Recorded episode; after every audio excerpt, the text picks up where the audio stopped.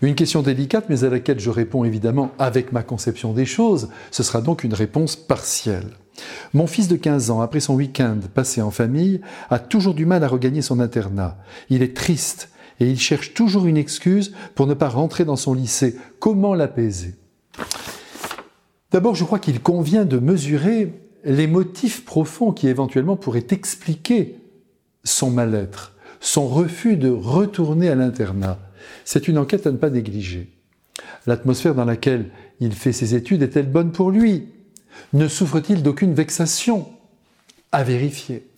Et puisque j'y suis, rappelons aussi que tous les enfants ne sont pas faits pour l'internat. Certaines sensibilités y répugnent. Et les parents qui ont quelquefois des idées arrêtées, précises, sur ce que leur fils ou leur fille doivent vivre, s'égarent en les collant dans des pensions au nom même d'un idéal humain, voire religieux. Attention, attention de partir toujours de ce qu'est votre enfant dans sa sensibilité pour déterminer les moyens employés pour développer son être.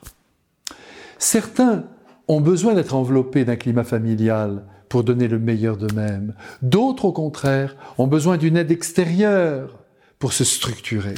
C'est dire qu'il faut toujours partir, je le redis, de ce qu'est l'enfant.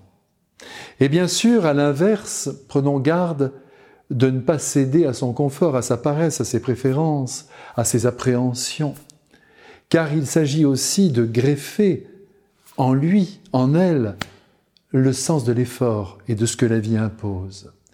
Bien sûr, nous avons tous un jour espéré enfant être malade pour ne pas aller en classe un matin, et fort heureusement la majorité de nos parents a résisté à ce chantage bien pardonnable. Je me souviens même que on bougeait les fesses quand on nous prenait la température dans l'espoir de la voir monter. Et je crois même qu'on la faisait descendre. Et puis, s'il faut mentir auprès de la direction de l'école pour faire plaisir à son enfant qui veut gagner une demi-journée, là, c'est beaucoup plus dangereux, car on lui laisse croire, et cela n'est pas bon, que demain, il pourra, à son tour, mentir à son employeur pour gagner une ou deux journées de vacances. Toujours, toujours, il s'agit de chercher le bien de l'enfant. Donc, je me résume.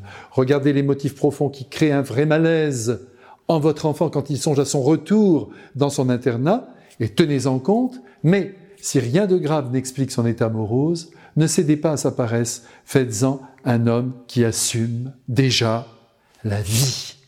À bientôt.